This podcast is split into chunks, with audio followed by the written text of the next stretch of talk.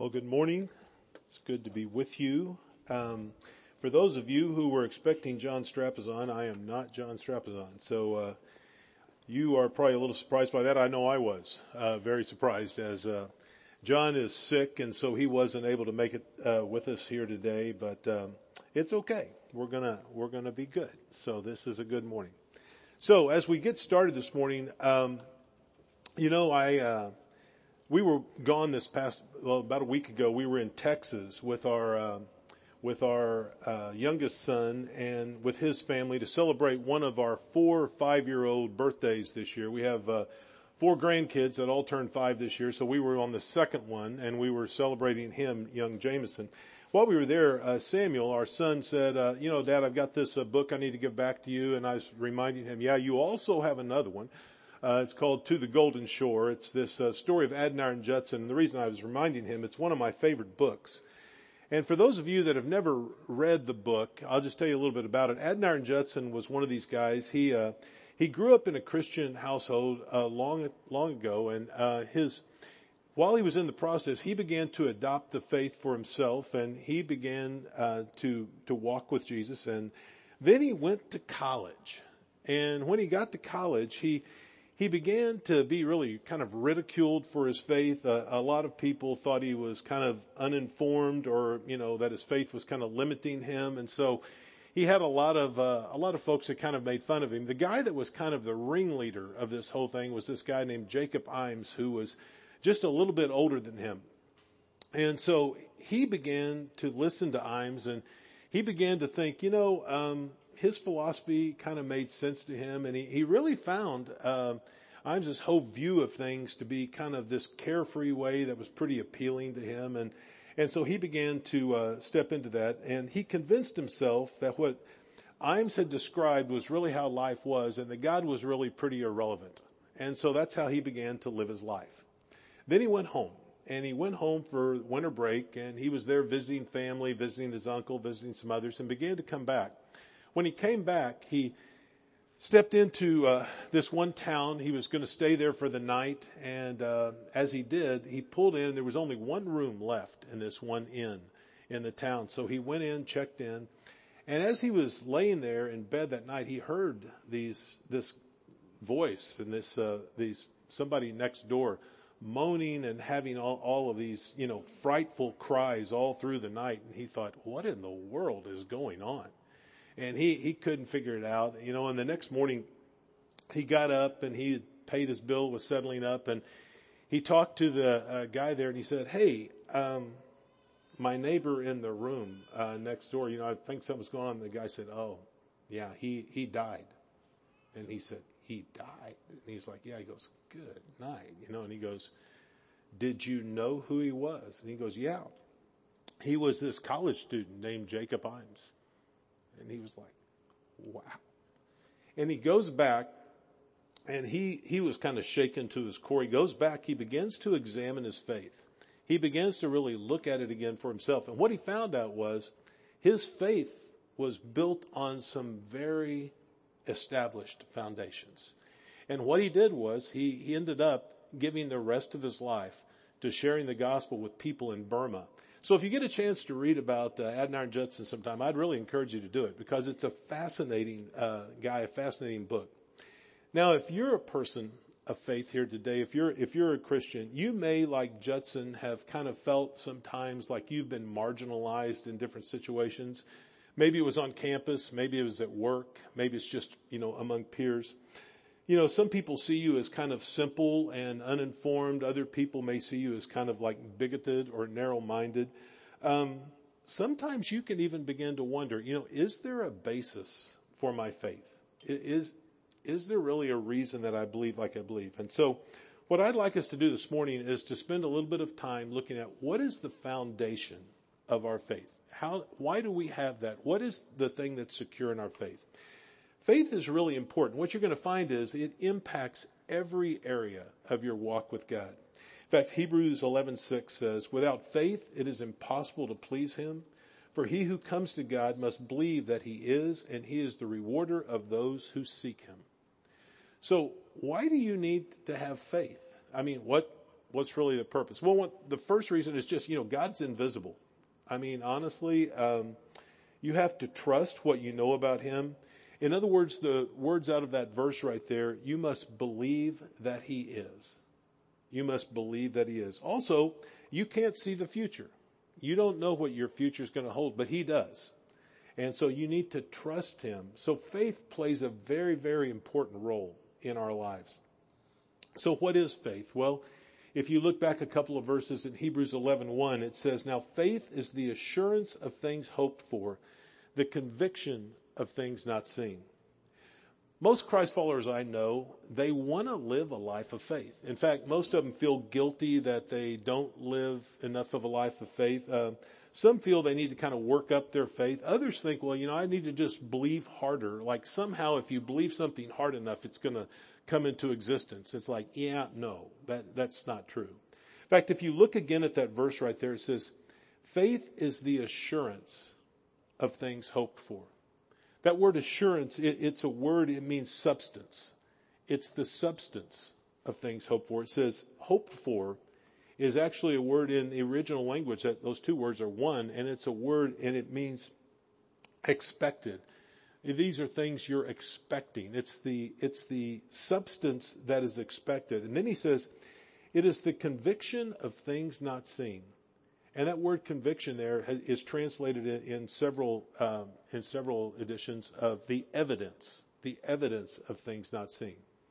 See, the author of Hebrews says it's the conviction of things. In other words, there is evidence that is there in order to back up your faith. So let me give you kind of an example of that.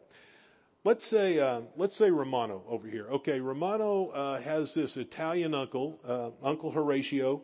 And Horatio sends him an email one day. Well, he doesn't send him an email because someone else does, because Uncle Horatio died.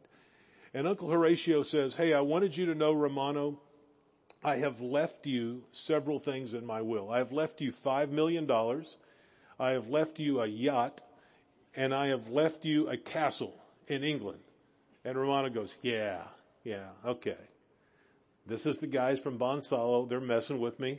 They're sending me this stuff. I don't know how they got, my uncle's name or anything, but there's no way that that's true.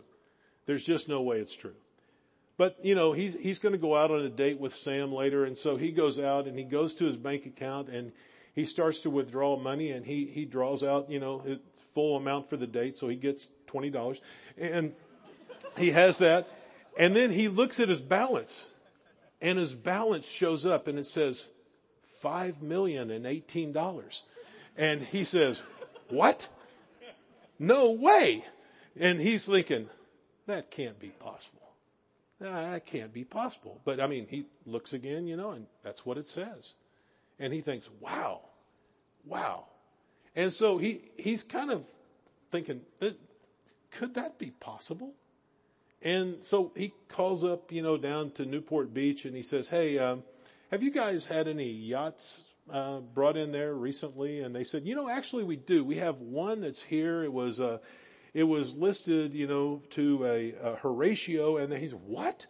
"Yes, Horatio Orlando, And he said, and it's supposed to be here for his nephew." And he's like, wow. So all of a sudden he goes back home and he says to the guys in Bonsall, "Hey guys, get ready.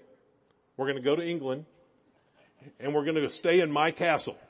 And the guys are like, "Right." He goes, No, I'm paying for it." And they go, "Really?" They're like, "With $18? No, I've got money. I've got money." Now, let me ask you a question. Was the email the foundation of his faith? No. No, the email told him about his faith, but the email wasn't the foundation of his faith. The foundation of his faith were things that happened in time and space. It was the money and the yacht. I mean, you look at those, you're like, whoa. That is what made him look at it. That's what made him think, I think this is really real. I think this is really something I can trust. Wouldn't it be amazing if we had something like that was tangible? Well, we'll come back to that later. We'll do that. But what is the foundation of faith for Christians? As we begin to look, what is the foundation of our faith? If you look in 1 Corinthians 15, in verses 1 through 8, Paul says this. Now I make known to you, brethren, the gospel which I preached to you, which also you received, in which you stand, by which also you are saved, if you hold fast the word which I preached to you, unless you believed in vain. For I delivered to you as of first importance what I also received, that Christ died for our sins according to the Scriptures, that he was buried, and that he was raised on the third day according to the Scriptures, and that he appeared to Cephas, then to the 12. After that he appeared to more than 500 brethren at one time, most of whom remain until now, but some have fallen asleep. Then he appeared to James, then to all the apostles, and last of all, as one untimely born, he appeared to me also. Now, if Christ is preached that he has been raised from the dead, how do some among you say there's no resurrection of the dead? If there is no resurrection of the dead, not even Christ has been raised. And if Christ has not been raised, then our preaching is vain, and your faith also is vain. Now, see, men and women, the foundation of our faith, the foundation of our faith is an event that happened in time and space. It's the resurrection of Jesus. You don't have to wonder about something. You don't have to believe. You don't have to conjure something up. No, it is an event that happened in time and space, the resurrection of Jesus. Did you see verse 14 there? If Christ has not been raised, then our preaching is in vain, and your faith is vain. So why is the resurrection such a big deal? If you look in verse 17, he says this: if Christ has not been raised, your faith is worthless and you are still in your sins. If Christ has not been raised, your faith is worthless and you're still in your sins. Why? Well, if Jesus didn't die, then your sins have not been paid for. But if Jesus did die and he didn't rise again, then you're trusting a dead God. He's just gone. So he says, you know what? All of our faith rises or falls on the fact, the historical fact of the resurrection. So how can you be completely sure? How can you have complete confidence in the resurrection? Let me give you three things I think that will help you to do that. The first is the historical accounts. In 1 Corinthians 15, 1 and 2, Paul says, now I make known to you, brethren, the gospel which I preached to you, which also you received, in which also you stand, by which also you are saved, if you hold fast the word which I preached to you, unless you have believed in vain. When Paul writes that to them, it is in about 55 to 57 AD. That's about 20, at most 25 years from the resurrection. And he references there, he says, things I shared from you. That was when he had visited them before, about 2 or 3 years earlier, in about 52 AD. That was less than 20 years after the resurrection. No scholars, Christian or non-Christian, dispute that at all. They all say, okay, those things happened in that time period. In other words, if this was something that didn't actually happen, people could speak up. They could say something about it right there. I mean, this is something that just happened a little while back, but nobody did. 1 Corinthians 15, 3 and 4, if you look right there, he says, for I delivered to you as of first importance what I also received, that Christ died for our sins according to the Scriptures, and that he was buried, and that he was raised on the third day according to the Scriptures. Paul says, I'm writing to you what I received. And what he's referencing there is a story that was referred to in Galatians 1, 18 and 19, where it talks about how Paul had visited Peter and James back in Jerusalem. And when he visits them, he talks to them and he begins to hear from them more and more about what they had experienced as they'd walked with Jesus. Now that occurred in 35 AD, a mere 2 or 3 years after the event had gone on. And then in 1 Corinthians 15, 3 through 5, Paul says, for I delivered to you as of first importance what I also received, that Christ died for our sins according to the Scripture, that he was buried, and that he was raised on the third day according to the Scriptures, and that he appeared to Cephas and then to the 12. Now, what Paul is quoting in that little spot right there is a creed. Those three verses make up a little creed.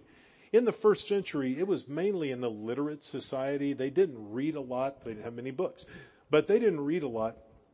And so what went on here was they would have different creeds. They were little short sayings. They were ways that people could remember things, ways they could pass things on.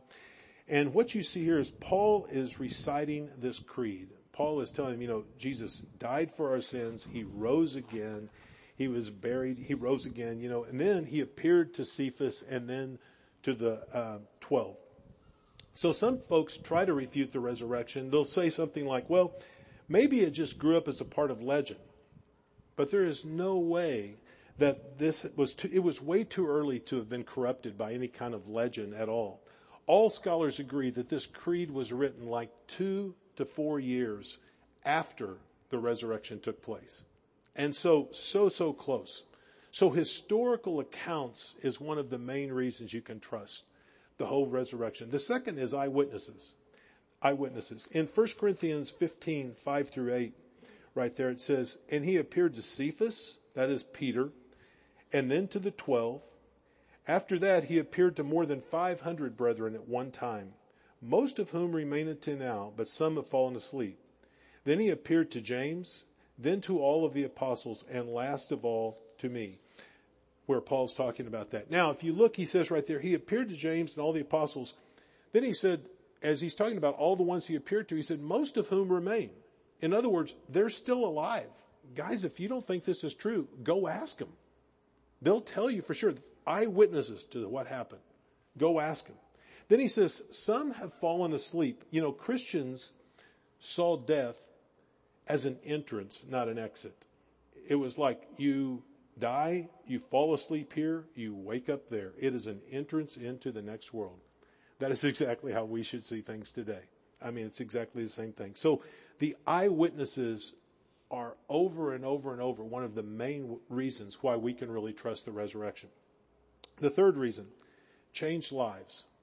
Changed lives. When Jesus died, it was game over for his followers. Even the 12. They scattered everywhere. Nobody was expecting the resurrection. When they saw him die, and they were looking at that, they were like, that's it.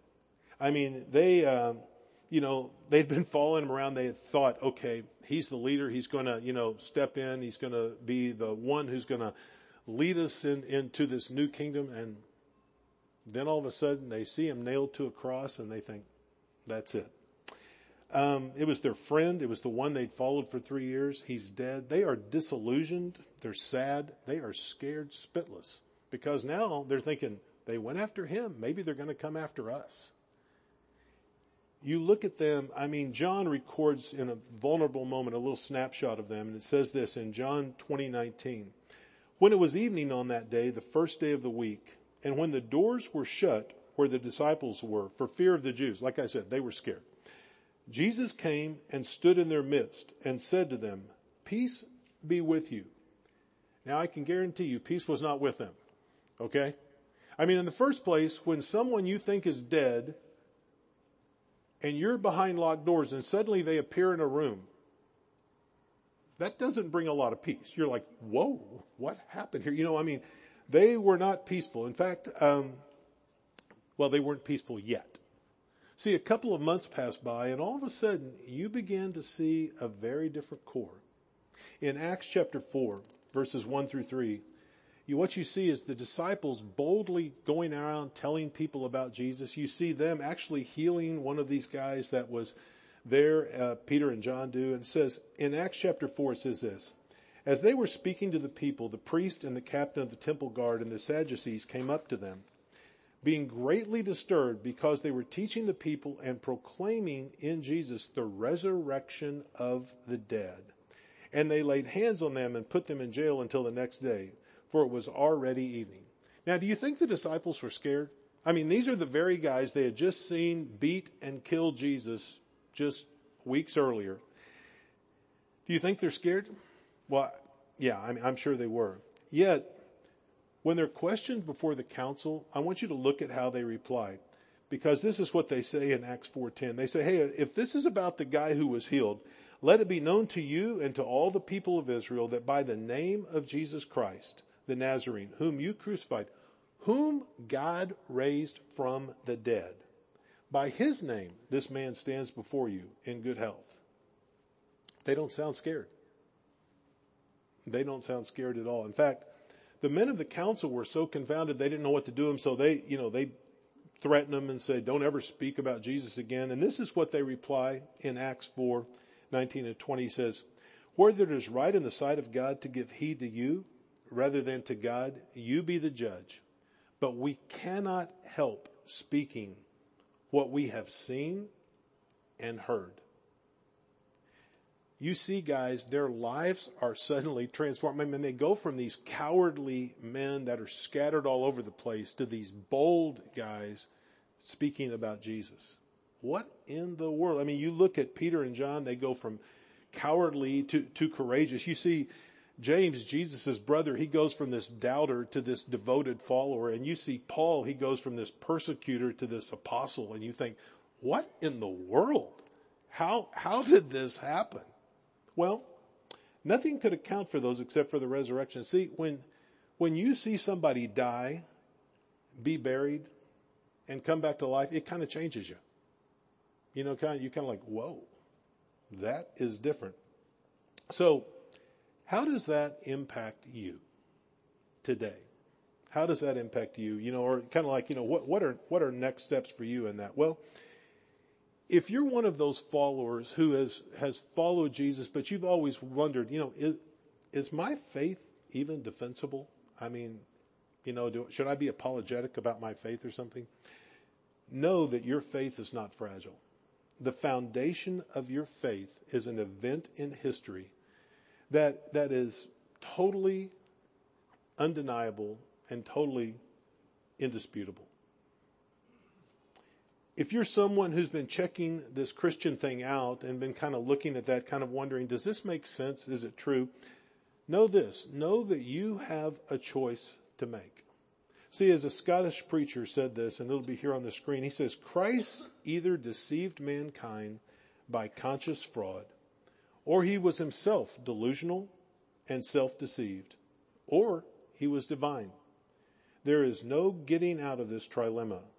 It is inexorable. I love that word, inexorable. We ought to use that more often. It just means impossible. Okay, but I mean, it is inexorable. He says, you know what? You only get three choices. Either he was, you know, a liar and deceitful, or he was crazy and he thought he was God, but he was whack, or he was exactly who he said he was. There's only three choices, and you've got to make the choice, and you've got to figure out what are the ramifications of that for my life. The book that Jeremy referenced earlier when he talked about a book that's available, A Case for Easter over here, was written by a journalist. And what that journalist did, he was an atheistic journalist. His wife had begun a relationship with Christ, and he thought, you know what? I am going to disprove this thing and get it over with so we can get back to life as normal. So he set out, he was going to disprove the resurrection, and that's what he worked at for several years. And in the process, he became a Christ follower because he said the evidence for the resurrection was overwhelming. He said, there's nothing I can do to get away from that. In fact, an Easter greeting that has endured through the ages is one where they said in the first century, he is risen. And then someone else would reply, he is risen indeed. And you look at that and see men and women throughout the years, the reason they said that was they were reminding each other that, you know what, our faith is not fragile. Our faith is built on a bedrock foundation of the resurrection of Jesus Christ. And so we don't ever have to wonder about that. We don't ever have to wonder, will this be able to? No. It is firm. It is secure. So those words originated from what Victor had shared earlier. In Matthew 28:6, the angel said, he is not here, he is risen. You know, that has to be one of the most hopeful statements in all of Scripture. Because you see there, not only did he rise then, but he is risen today. You know, we have faith in a risen Savior. The foundation of our faith is the resurrection of Jesus Christ. And that's why, as you go about your day, the thing I would encourage you to do today is remember, he is risen. He is risen. That is the whole thing. So let me pray for us, and then we'll invite the band back up. Father, thank you that we don't have to just kind of conjure up belief or try to figure out how to make things like that make sense to us. Father, by your life, your death, your burial, your resurrection, you have given us a steadfast foundation that we can trust in, that we can look to. So, Father, thank you for that. I pray that we would live our lives in direct response to who you are and to what you've done for us. And we pray that in Jesus' name. Amen.